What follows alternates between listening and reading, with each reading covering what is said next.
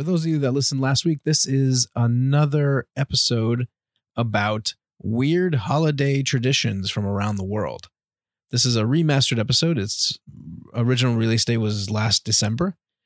I wanted to put this back out there for people that haven't heard it before and maybe those who are kind of like me and, and listen to episodes of their favorite podcasts, uh, holiday editions or holiday editions of the favorite podcasts. I do that. I watch, watch. I don't watch anything. I listen, listen, people, to uh, Christmas episodes of my favorite podcast. I just said that, but then I just now said it in a different way as though that was, I think I'm just wasting time. Okay. So here is that episode. More fun stuff. Uh, some little jingle bells in there too that I added in uh, post last year. And um, yeah. So uh, enjoy. And um, I, why do I, there is no and. Just, just listen.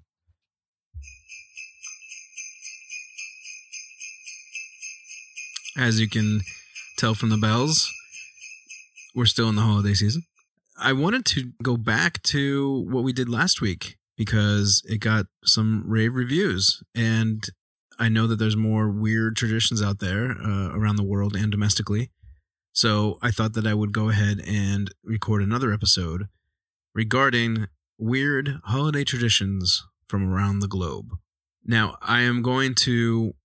I, I looked up a few different websites where I can find stories about different traditions, and I'm sure we're going to overlap, so I'm not. I'm going to skip some of them. But again, I didn't want to read any of them. There was quick glances at titles based on some of the things that I saw. I think we're going to have a great time. Uh, although I, I don't know if we can beat the the pooping log or the uh, the witch who, who met baby Jesus. So we'll see. I haven't read any of them. This is all going to be organic, kind of like last time. I th- I think it just was more amusing for everybody that uh, I was able to laugh and enjoy it. So hopefully you do as well. We're going to get right into it with taking a trip over to. So I think we're going to Germany, but I'm not positive because just a quick scan. The origin of the story says unknown, but then I see German in there. So let's look into this. It's called the decorating your Christmas tree with pickles.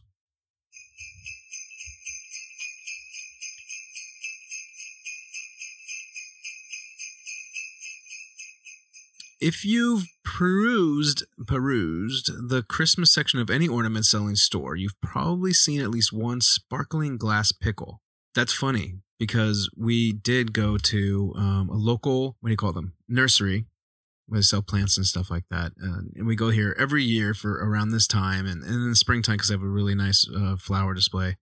But in the winter, especially, we go here with the kids because they have like a little walk through display and then like everything's decorated. There's tons of trees and tons of lights, and they have Santa there, and then they even bring in reindeer. And this particular season, we we just went last week. My daughter saw a Christmas pickle, like it's a, a glass ornament. It's really ornately decorated, bejeweled and glossy, and you know whatever. And she's like, "Oh, look at this Christmas pickle."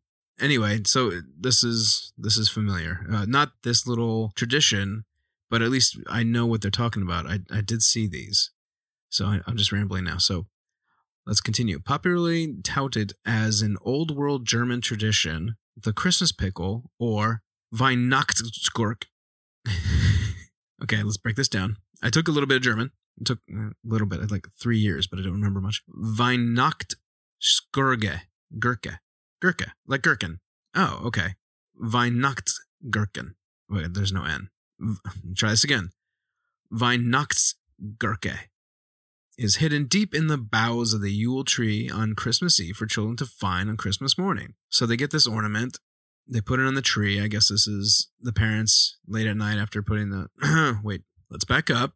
We have kids listening. So it doesn't say who does this. Okay, so this might be might be the parents do it or it might be someone else. I don't know. The first one to spy the bridie Baupel, Baupel, is that another name for pickle? Gets a special gift or is given the honor of opening the first present. Whether or not this tradition's origin story is true is up for debate. Turns out, no one really knows, not even the Germans. Okay, so that's why it says unknown.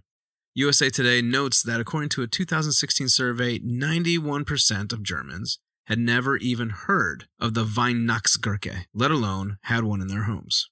Okay, so who's doing this then? Other theories for where this strange custom originated hail back from the Civil War and even to Saint Nicholas himself. Well, that's that's a that's a big gap between the Saint Nicholas when he was alive and, and the Civil War. Also, I mean, that's all over the map. That's crazy. So, I mean, all right, so who's doing this then? Doesn't say who's doing it anymore. I don't know. I, I kind of wish that it gave us more than that. These these articles only give like little tidbits of these things and you have to look into it. And I don't I don't think that I saw that anywhere else. I might be mistaken. Hold on. Let me just Okay, pickle in the tree. Okay, so this one also says that it's German based, but might not be. Uh, one legend says that the Christmas pickle originated in Spain when two young boys were held as prisoners inside a pickle barrel. Okay, well, that's obviously not reliable. The heroic Saint Nicholas rescued the boys and brought them back to life. Okay, come on. Either way, a pickle in the Christmas tree is a tradition we can totally get behind. Okay, I guess so. All right, this one it says uh, the Christmas tree tradition embraced around the world today is believed to have started in Germany back in the 16th century.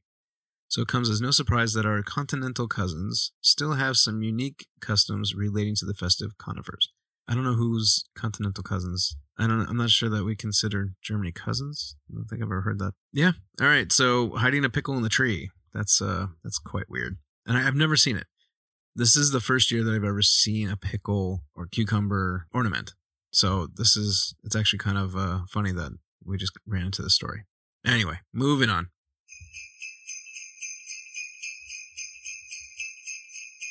Okay, this one is called caroling with the with a dead horse. And this goes into Wales. All right, so as the legend goes, during the holidays in Wales, the dead horse Mari Lead rises from the grave, then goes door to door, challenging those who dare to a rhyming battle of wits. it's a rapping dead horse. it's a zombie horse, a rapping zombie horse. This is why is this? No one's called. Uh, I don't think there's any rappers called Mari Lead. It's a M A R I space L W Y D. I'm not sure I'm even pronouncing it right. I'm probably not. That's funny. In practice, here's what that looks like. Groups of revelers take a decorated horse skull around and knock on doors. When the door opens, the group will sing Mari Lead's challenge, then start a pointco, P W N C O. I don't know how to pronounce that or call and response rhyme battle with those inside the home, each group trying to outdo the other. This is just one of many holiday horrors and terrifying traditions we recently uncovered. Uh, that doesn't sound horrifying. I mean, it, yeah, it's weird with the dead horse, but I mean, they they make it fun with uh, not dead horse. They, it's a horse skull. But okay, first of all, where do you find a horse skull? I guess it depends on the country because some countries eat horses. For those of you that have children listening, I'm sorry, but I don't know. It, it doesn't sound terrifying because it ends up being like a, a rap battle or a singing battle. That's kind of fun. I'm pretty sure I saw that somewhere else too. So let's hold on. Hopefully somebody else has more. Yeah, here we go. There isn't a particular day for this weird tradition, but from the time of Christmas to late January, the celebration of Mari Lead is supposed to bring good luck. One person will dress as a horse with an actual horse skull and is usually accompanied by a group of people. So that's a little bit different. Now they're not just carrying one around, they're dressing somebody up with one. The group will go to homes, sing carols in exchange for food and drinks. Okay, so this is obviously we don't know exactly what this is or what the actual tradition is. The tradition is thought to stem from ancient Celtic rites. I need to find this out. Let's let's look more into this. Caroling with dead horses. I mean, I this is the bad part about doing what I'm doing is because I'm obviously not prepared, but that's it was kind of just a, the organic reaction of these things. It would be even better if I had somebody with me. Like I would do this, I'd do all the research, and then I'd have somebody here and you know responding to what I say. But I think this is fun. It, it worked out really good last time. So, all right, um, this is all about it. Nadolig Llawen. It's Mari Luid. I'm completely butchering that. I'm very sorry. I don't know how to pronounce that. How on earth did Christmas in Wales come to be celebrated using a horse's skull? Truthfully, nobody knows. But it's safe to say that the origins of the Mari lead, Grey Mary, okay, that's finally, I mean, I don't know why the other one didn't say what Mary Lead meant. It's Grey Mary, are pre Christian, a little glimpse into the world of Druids. Okay, so that the Celtic, right? Celtic Druid. Uh, so it's a shame that a tradition so ancient has largely died out since the 1970s. That's fairly recent considering. And equally heartening that the people who would keep these ancient customs alive are stirring themselves to revive them. Hmm. How do you make it tells you how to make one. First get a horse skull. That so number one. I think I think anything after that is easy in comparison. So number one, and really the only step is to find a horse skull. After that, you just throw a sheet over yourself while you're propping up a, a horse skull over your head. Okay, granted, not the sort of thing you tend to find next to the garlands down in your local convenience store. You can try asking local farmers and stables, but if you're living in the heart of London or New York, perhaps you won't find too many of those. Happily, happily, that's not something I thought I would hear in this. There are Mary Lead kits available online. Of course there are. Or you could just fashion one out of cardboard. All right. So second glow it goes actually goes through all of the uh what to do. If you're a strong Welsh speaker, obviously proving that I'm not, you can go all out with this Punko. See, I don't know what that means. The PWNCO that that came back. I don't know how to pronounce it. I don't know what it is. Let's hold on. Let's see. Punko. Uh pronunciation. There we go. It says Punko. Okay, did you hear that? Okay. So that's let's hear it again. Punko. Punko. Punko. Pun Punko? Punko. I don't know. I think I'm getting in trouble with that one. So let's go back. This is a battle of wits in which you deliver a good humored insult in rhyme or song. Your neighbor, or should that be victim, then attempts to respond in like manner. Rappers should do well at this. Just so you know, that's what it says. That's not me saying it. Rappers should do well at this. Both keep this up until one or the other is finally lost for words. So it's a rap battle. And then they, they get to have drinks in wassail bowl. Wassail. As in, here we go, a wassailing along. Okay, so wassail. This is one of my favorite Welsh Christmas customs. The English drink mulled wine. Okay. All right, so that's basically what it is. It's just uh, a rap battle with your neighbor, and um, yeah, that sounds that sounds better than caroling, honestly. You know, if you're gonna go out, it's kind of nice. I mean, I don't think we have anybody that I know that carols. I think we did it once as like a youth group thing, but I, I don't remember for sure. And I definitely haven't seen anybody around us do it. So no one in my family would ever do it. I don't think. And yeah, no, uh, but that's interesting. I think that would be a fun thing. Maybe minus the uh, the horse head. But uh, okay, so that is caroling with dead horses. Thank you, Welsh.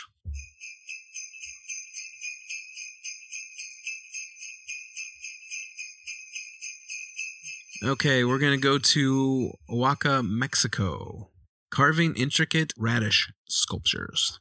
This century old holiday is celebrated every December 23rd in Oaxaca, Mexico. The tradition began when merchants tried to attract shoppers on their way to and from Christmas church services with intricate vegetable displays. The merchants carved radishes into people, animals, and other decorative shapes. The most imaginative and skillfully carved radishes would be snatched up to be used as centerpieces on holiday tables. Okay. Not not weird. In 1897, Oaxaca's mayor officially declared December 23rd to be the Noche de los Rabanos, or Night of the Radishes. Each year, professional artists and amateur whittlers transform humble radishes into nativity scenes, alligators, churches, port. Okay, back up just a little bit.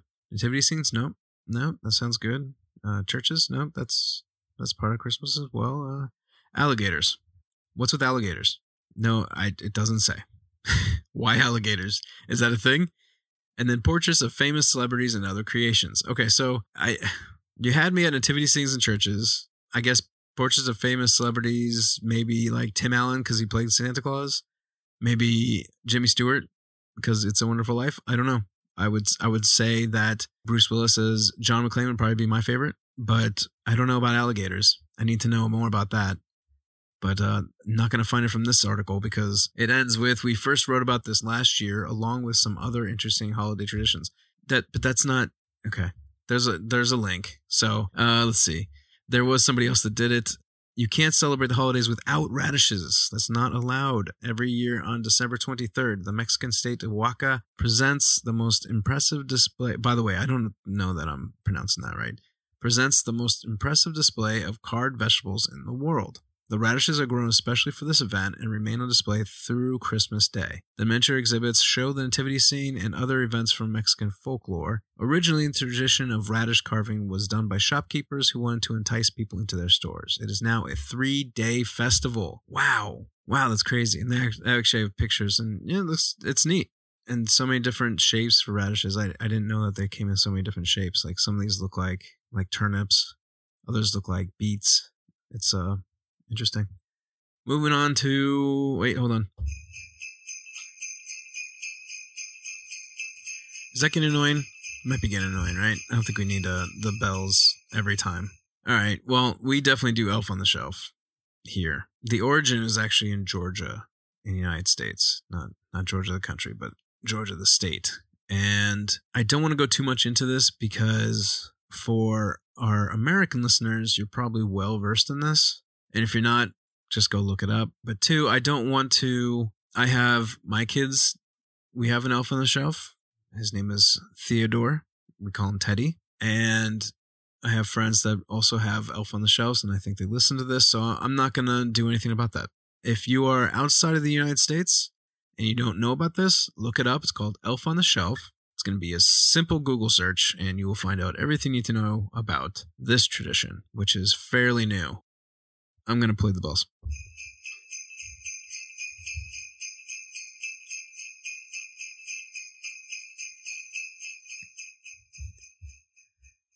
Okay, we are going to back to Catalonia, Spain. Okay, now this is where we learned about the pooping logs. Okay, so there's more to it. Now, I just I was aware of this after the last time I did the this or last week's episode because it was just so funny and so just out there. Like I, wasn't expecting it at all. It was probably the best part of last week's episode. But I did hear that it's not just logs or, or pooping logs that we have to deal with. So in Catalonia, Spain, who actually we have a friend from Catalonia, and I haven't been able to get to them because now they live in London. They used to live here, and very creative uh, husband who is from Spain, and, and his wife, who lovely. She was a scientist over in Cold Spring Harbor, and she got transferred to London, and yeah, so they're living there now. She's she's from Germany, and he's from Spain, and he happened to be from Catalonia. And I I wish that I'd known about this before he left because right now it's, it's we can only get a hold of them uh, via email. But I will hopefully see them again and, and definitely ask them about all the weird traditions that Catalonia has. So this one is called adding some scatological humor to your nativity. So apparently it goes a little bit further than just pooping logs. For you, a traditional nativity scene probably includes Mary, Joseph, baby Jesus, some shepherds, three wise men. You get the gist. But in Catalonia, an independent region in Spain, you'll notice a strange figure in the corner a Caganer or Cajuner. A Caganer, Cajuner, whatever, however you pronounce that, is a bare bottomed figurine eternally frozen in the midst of answering his call of nature. it's a it's a pooping figure. Just say it's a pooping figure. He or she is placed in the corner or the back of the nativity and left for onlookers to notice. That's cute. That's funny. Though historians have traced the advent of the Caganer back to the 18th century, poop jokes were a thing back then too. No one knows exactly why or how they came to be or what they truly mean. So no one knows why they do this. When did pooping become festive? when, was, when did that become a thing? Some scholars suspect that the Caganer is a reminder that God will come in his time, regardless of whether his followers are ready or not. Others suspect that 18th century Catalonians simply had an unmatched sense of humor. See, that's that sounds. I mean, they both could kind of go hand in hand. That's very funny. Uh, The humor and, and the first explanation. That's interesting. I like that. So they're just very funny people. That'd be funny if that's exactly what it is. They were just messing with the future generations. Like they just started this this whole thing and no one knows what it is. And so they just didn't tell anybody. but this just became a thing. As a group of people, I can imagine like my friends and I doing this. Just a group of people getting together. They set up this weird tradition and didn't say anything about it. And just every single season, there's this pooping figure inside of the nativity scene. Sacrilegious or not, it's just there and no one talks about it. You know, maybe every once in a while somebody asks, but they quickly change the subject or they, everyone, maybe it's like the 21 Pilots thing where like every, almost every interview, they're asked how they, they came to become friends or, you know, find each other. And every single time they tell a different variation. So no one knows exactly what the truth is. So maybe that's what was happening back then. But you would think that they would have at least say that. You know, there's like so many different variations to it, but they don't say it. So, all right, that's very funny. That would be, I really hope that that's the reason.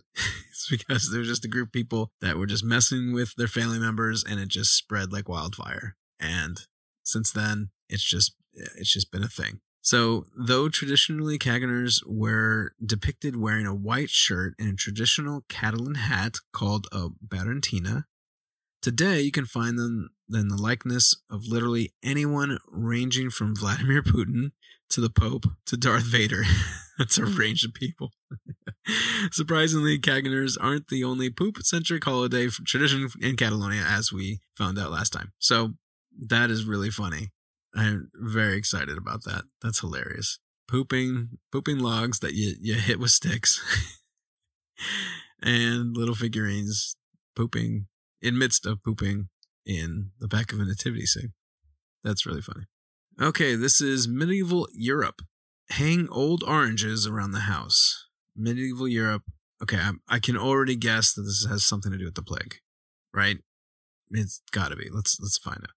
If you're looking for that perfect festive, spicy scent so many of us associate with Christmas, look no further than a homemade orange and clove pomander. Pomander. Pomander? Pomander. Once used as a protection against the plague, called it. Pomanders rose in popularity in 17th and 18th century Europe. Okay. These these medieval pomanders, pomanders, am I saying that correctly? Were round pieces of jewelry that contained smell good items like rose petals, herbs, flowers, or musk. Okay, so it's like those pouches you get with uh, what do you call that? Potpourri kind of things. That sounds about right, right? So this is ancient potpourri, and you can find ones you know around the holiday season with like allspice and cinnamon. You know, get the the festive flavors. Today, modern pomanders are dried oranges studded with cloves and hung with ribbon. While we now know that these sweetly scented inventions do nothing to ward off sickness, pomanders make cheerful holiday decorations and fill your home with a lovely aroma. And then they proceed to give you an easy tutorial on how to make one. Interesting. Okay. Bells.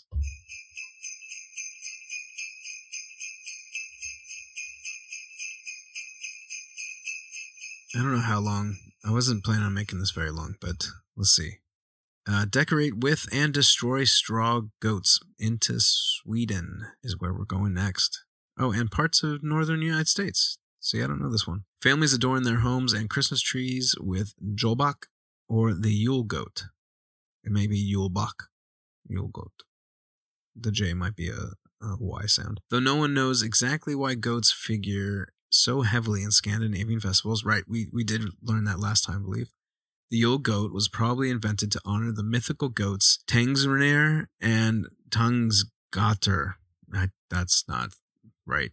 In Norse mythology, these giant grazers pulled the god Thor's chariot and would rise whole and new each morning after being killed and devoured by their master each evening. As many things in Norse myth- mythology, Norse, North Norse mythology go, it's in Valhalla. They're they're fighting the glorious battle every day. They die and they come back and they do it again. All right. Originally part of a winter celebration called Yule Offer or Yule Sacrifice, the Yule goat was portrayed by a man dressed in goat skins carrying a goat's head effigy. What is with animal heads? At the end of the day, the Yule goat would be killed, quote unquote, but like Thor's chariot pullers, because I can't pronounce their names, they would rise from the dead as the Yule sun rose in the sky. Today, the Yule goat is remembered in ornament form. Made of straw and decorated, decorated with red ribbon, Yule goats are hung on Christmas trees or placed under them. Okay. And they show, they have this, this picture of this massive, massive three, four, five story tall goat made of straw and whatever else. That's crazy. Fun fact this is part of it. Uh, the city of Gavel, Gavel, Gavel, Sweden is famous for erecting the world's largest Yule goat every holiday season. Likewise, the Gavel goat is famous because it rarely lasts long enough to see Christmas come and go. According to the news site The Local, the giant effigy has only survived 16 times over its five decade history. What does that mean? Every year, citizens and government officials alike gather for the goat's unveiling and to brainstorm how to keep it safe. Presumably, other citizens meet at the same time to think of its destruction. Okay. Gavale and its townsfolk gave Gavale, gay, I don't know, have been engaged in this somewhat friendly fight since 1966, and some of the attacks on the giant goat have been pretty weird. There's a link. Should we do it? We should. Five weirdest. No, I can't do it. It's it's behind a paywall. That figures. Okay. So we're gonna go from the goat to another animal, the Yule cat, and that's in Iceland. Iceland. Iceland. This is one scary kitty. The Yule cat. They give two different variations of how to say this in the native tongue, and I don't think I'm even gonna try. No, I'll try. There's so many different symbols on top of the O's uh, Yolakoturin, Yolakoturin, or Yolakotur. I don't know. That's it's probably way off. Anyway, the Yule cat is a huge and vicious cat from Icelandic folklore that lurks during Christmas time and eats people who have not received any new clothes to wear before Christmas Eve. That's horrible. it's going to eat you. If you haven't found clothes, you better find some knickers before the cat comes around. That's insane. So it's just eating homeless people? It began as a threat used by farmers as an incentive for their workers to finish processing the autumn wool before Christmas. That's terrible. So not only was it their job to harvest the wool, but then they also, in order to protect their fellow man, had to find clothes for them as well, or use some of the scrap wool to fashion shirt for for people. That's crazy. I mean, obviously that's not what it was, but that's insane. The ones who took part in the work would be rewarded with new clothes. Okay. See, that this is just typical me not continuing the continuing on the sentence. The ones who took part in the work would be rewarded with new clothes, but those who did not would get nothing and thus would be eaten by the monstrous cat. Okay, so that makes that doesn't make sense. I'm not saying that that makes sense, but that's different than what I thought before, obviously. So it was just a way for landowners to get their workers to be productive around harvest time. Sure. that's um that's all for about that one. That's all it says. I want I want to know more about uh, the Yule cat. That's crazy. There is other things from Iceland. No. the Yule cat. Okay, this is what we're gonna do. The Yule cat. Iceland.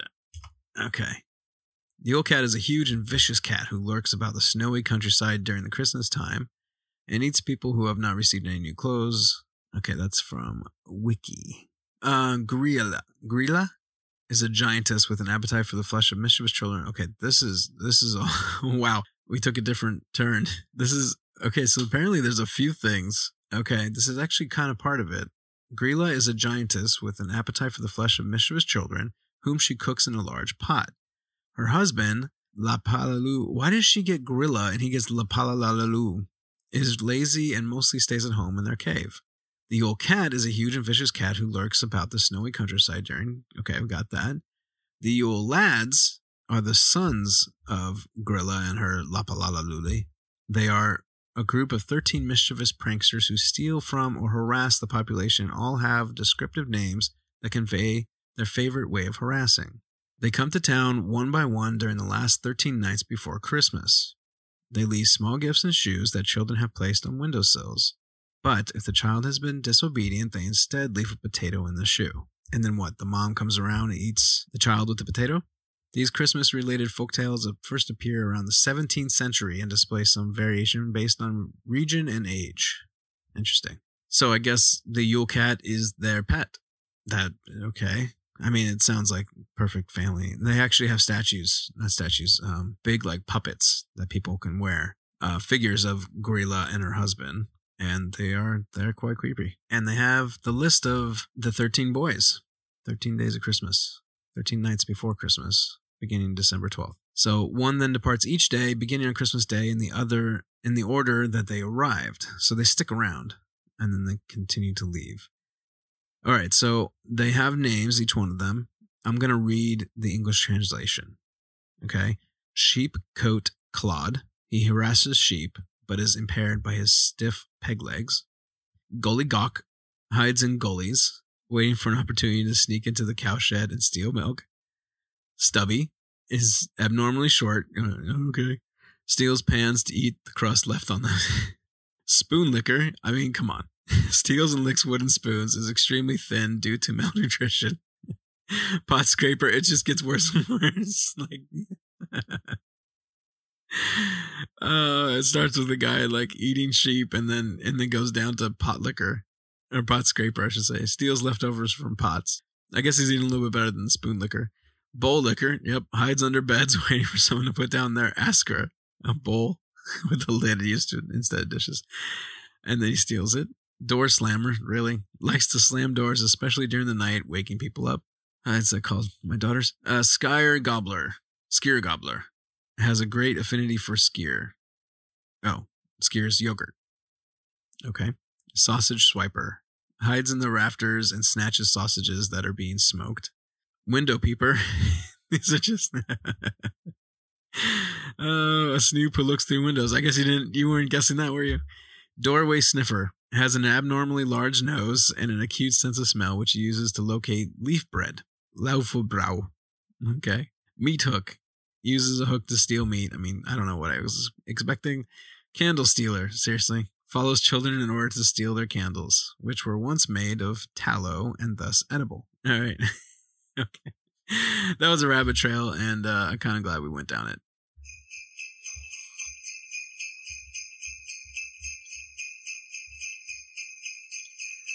All right.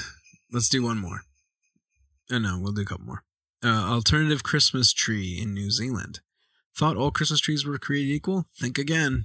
The Kiwis are all about the Puatka Kawa. Puataka. Puhu. I don't know why I'm trying now. A beautiful tree that is native to New Zealand with gnarled roots and bright crimson flowers. It actually is pretty beautiful. The first mention of this tree came from the Austrian geologist Ferdinand von Hochstetter in 1867. He described locals decorating their churches and homes with the brightly colored branches at Christmas. Today, this tree is recognized as a symbol of Christmas around New Zealand and is featured on Christmas cards, decorations, and even in the Christmas carols that children sing at school. Interesting. It's not a weird tradition, that's just something that they use. It's a very beautiful tree. I'll spell it for you. I can't can't pronounce it. P H U T U K A W A. And it's kind of weird because after the P they have a question mark, but I'm assuming that's supposed to be a symbol. Okay, and the last one that we're gonna do. This one is called Donald Duck in Sweden. And in case you're wondering, yes, it is Donald Duck, I think. There's a video, and we'll play the video. This is from 1958. The video above is a 1958 Christmas special called Kala Anka och Ach Hans Vanner Ansgar God Jul. Or, just, again, just go on to the next sentence and you'll find out the translation. Instead of me just sitting here guessing, Donald Duck and his friends wish you Merry Christmas. no, I was never to get any of that. Why does, why does it say God and Yule? Like, I would have gotten that, but like, God, Yuletide. but no, nowhere in there does it say Donald Duck. I never would have gotten that.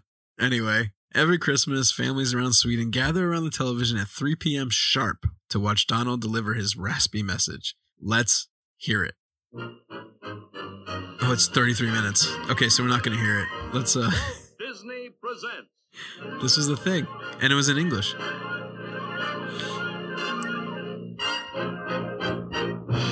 from Fantasyland. From all of us to all of you.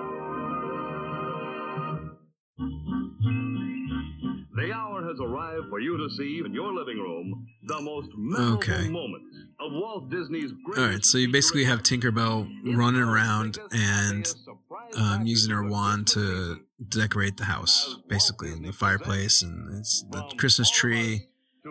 Um, it looks like a, a neat little video for the kids to, to watch. And then uh, get into some old guy drinking a beer. oh no, it's Canada Dry. it's in black and white, so it's hard to tell. Let's see. Uh, it's all the uh, sponsors. It was sponsored by Canada Dry, Cheerios, I guess it's General Mills cereals. Yep, there they all are. It's funny. And now, your Disneyland host, Walt Disney. Oh, Mr. Disney. And then they uh they cut to oh back to Tinkerbell. And decorating again, I guess. And then he's uh, uh okay. All right. So I don't know what to expect from this, but um apparently this goes on for a half an hour. They have some old Christmas Disney cartoons, really old ones. You can find these on uh, Disney Plus. I know I've seen them. Uh, one of them is the uh, Chip and J- Chip and Dale uh, versus um. No, this is, yeah versus Donald Duck. I thought there was there was another one with uh, Chip and Dale and Mickey Mouse and um, Pluto. Okay, so that's that's that. Yeah, Bambi on Ice, uh, Pinocchio, Got No Strings. It's basically just like a a mix of all the different cartoons. Cinderella. Uh, you have Mickey playing the piano. Jiminy Cricket, Wish Upon a Star. Okay, so it's an interesting thing. I I don't see I didn't see much of Donald Duck, so I don't know what that's all about. But all right, so this is what they would do. I guess they still do. So everything on Christmas is planned and around the television special, and more than 40% of Sweden's population still tune in like clockwork. The tradition dates back to the 1960s when televisions were a new commodity in Sweden and only two channels aired, one of which played Disney cartoons at Christmas. It may be a quirky tradition, but a whole nation coming together to watch Christmas cartoons together is about as festive as it gets. That's true. That's pretty good. I mean, we had, I think, every Christmas Eve, other than Die Hard, we would watch Mickey's Christmas Carol. And before that, they had Pluto and Mickey with Chip and Dale. You know, Chip and Dale were in a tree. Mickey went out to go cut a tree down and it happened to be their tree. And then Pluto and Chip and Dale are fighting the whole time until like everything gets destroyed and then they come together and they're happy and they sing at the end. And then I think after that was another cartoon. But so that's, you know, we have somewhat a tradition like that. Not on Christmas Eve as, as much. I'll, I'll watch Die Hard, but uh, with the kids, we have a Christmas party on Christmas Eve here at the house every year. And um, we're not watching TV. We're just hanging out and we'll play games and stuff. Uh, I'll do Jeopardy, and my sister in law will bring some games to to win money and stuff. So it's you know we all have our traditions, but then you know we do watch like as many Christmas movies and shows that we can leading up to Christmas. That wasn't a weird tradition. That's uh that's kind of nice. But I definitely didn't see Donald Duck in that. Okay, so those are more traditions. Again, if you have any weird traditions that we didn't cover in last week's episode or this one, shoot me an email. It's uh, go to nogreeneggs.com and go to the comments section. And uh, or email me at nogreeneggspodcast at gmail.com and uh, let me know what it is. Give me a link to an actual article or something so I can read up on it and uh, maybe present it on a future episode because uh, I'm really interested in these things. These are these are a lot of fun. Some of these are just hysterical. I think the ones from last week uh, got a bigger reaction from me and from other people. I did get comments about some of them. The, I love everyone loved the the pooping log. That that seemed to be everyone's favorite as well as mine. That was that was hilarious.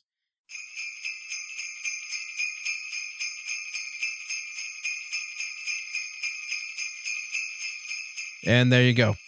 Some weird, wacky traditions from around the world. A lot of them are uh, exciting, fun, crazy, good stuff. Uh, if you have any that you know of that either you have experienced or you know someone that has, or if you have family members in another country that have experienced or performed any crazy activities during the holiday season, please let me know. No Green Eggs Podcast on Facebook and Instagram. Send me a private message uh, on the forum. Just go ahead and put it right in the the page there so everyone can see it, and uh, I'll talk about it uh, on a future episode because we all want to know what do you do, and it doesn't have to be uh, from outside the U.S. It could be here at home, where some of you are. What do you guys do? Is it something that no one else does that you know of? Is it just something that's maybe a normal holiday tradition that you put a little spin on, let me know. And uh, next week we are going to be, I don't know, I'll be here. It's uh Christmas week, the week of Christmas, but I think I'll still be around, be doing some things. I'm sorry this isn't a new episode, but I wanted to put out like a kind of a repeat of the holiday season episodes because one of my favorite things to do during this time is go to some of my favorite uh, podcasts and listen to their holiday versions. Um, what one is uh, what do you call that? Uh, doesn't even matter. Doug loves movies. Every year he does a uh, 12 guests of Christmas, and uh, they're a lot of fun. A bunch of comedians and actors and actresses that uh, he brings on, and they play a game of Leonard Maltin. And uh, you didn't hear, you don't know what I said. I just said, um, but that's okay. Check it out. Doug loves movies. Go to the archives, and you'll see them every year. I'm not sure actually he did one this year. I, I checked. I, he, they usually do it like at the end of November, like after Thanksgiving and beginning of December. I, I think I checked last week and there there were none. So I don't know if he did this year. Uh, I don't know. I haven't listened to his podcast in a while. Um, but I thought I would kind of go in that same direction and and give you some of my favorite Christmas stuff from my podcast. And of course, it's just from last year, but I, I have some other ones from the year before that I can go over, but I, I really have to redo those because the sound quality is really bad in, in comparison to, to this. Not that this is fantastic, but I was on a completely different system. So I will maybe just redo those completely instead of mastering them. And uh, one was about Die Hard, which actually we're going to be talking about on For Reals, hopefully this weekend. And the other one was about Jimmy Stewart. So, uh, okay, that's it. Uh, I don't know what's happening next week. Uh, hopefully, I have something new and improved. If not, I'll be sending out another episode like this, just remastered stuff, and kind of like what I just talked about. Um, or maybe I'll just mash those two together. And uh, yeah, I don't know if there's going to be an episode of For Reals this week. Uh, things with Dips have been uh, kind of crazy for work and stuff, and so he's hasn't had any time. Um, we did have a plan to go through things. Uh, we both watched Bullet Train. Did you watch Bullet Train? If you did, let me know. Um, I found it entertaining. So, um, yeah. And other than that, I think we're gonna go over some Christmas stuff. But the the, the big thing is we're gonna do uh, an episode of Last Concession uh, with Die Hard, and we have some special guests for that one. We have we have a couple judges, two two judges, and uh, no, that's it. Okay. Um, so until next time, see you, not see you.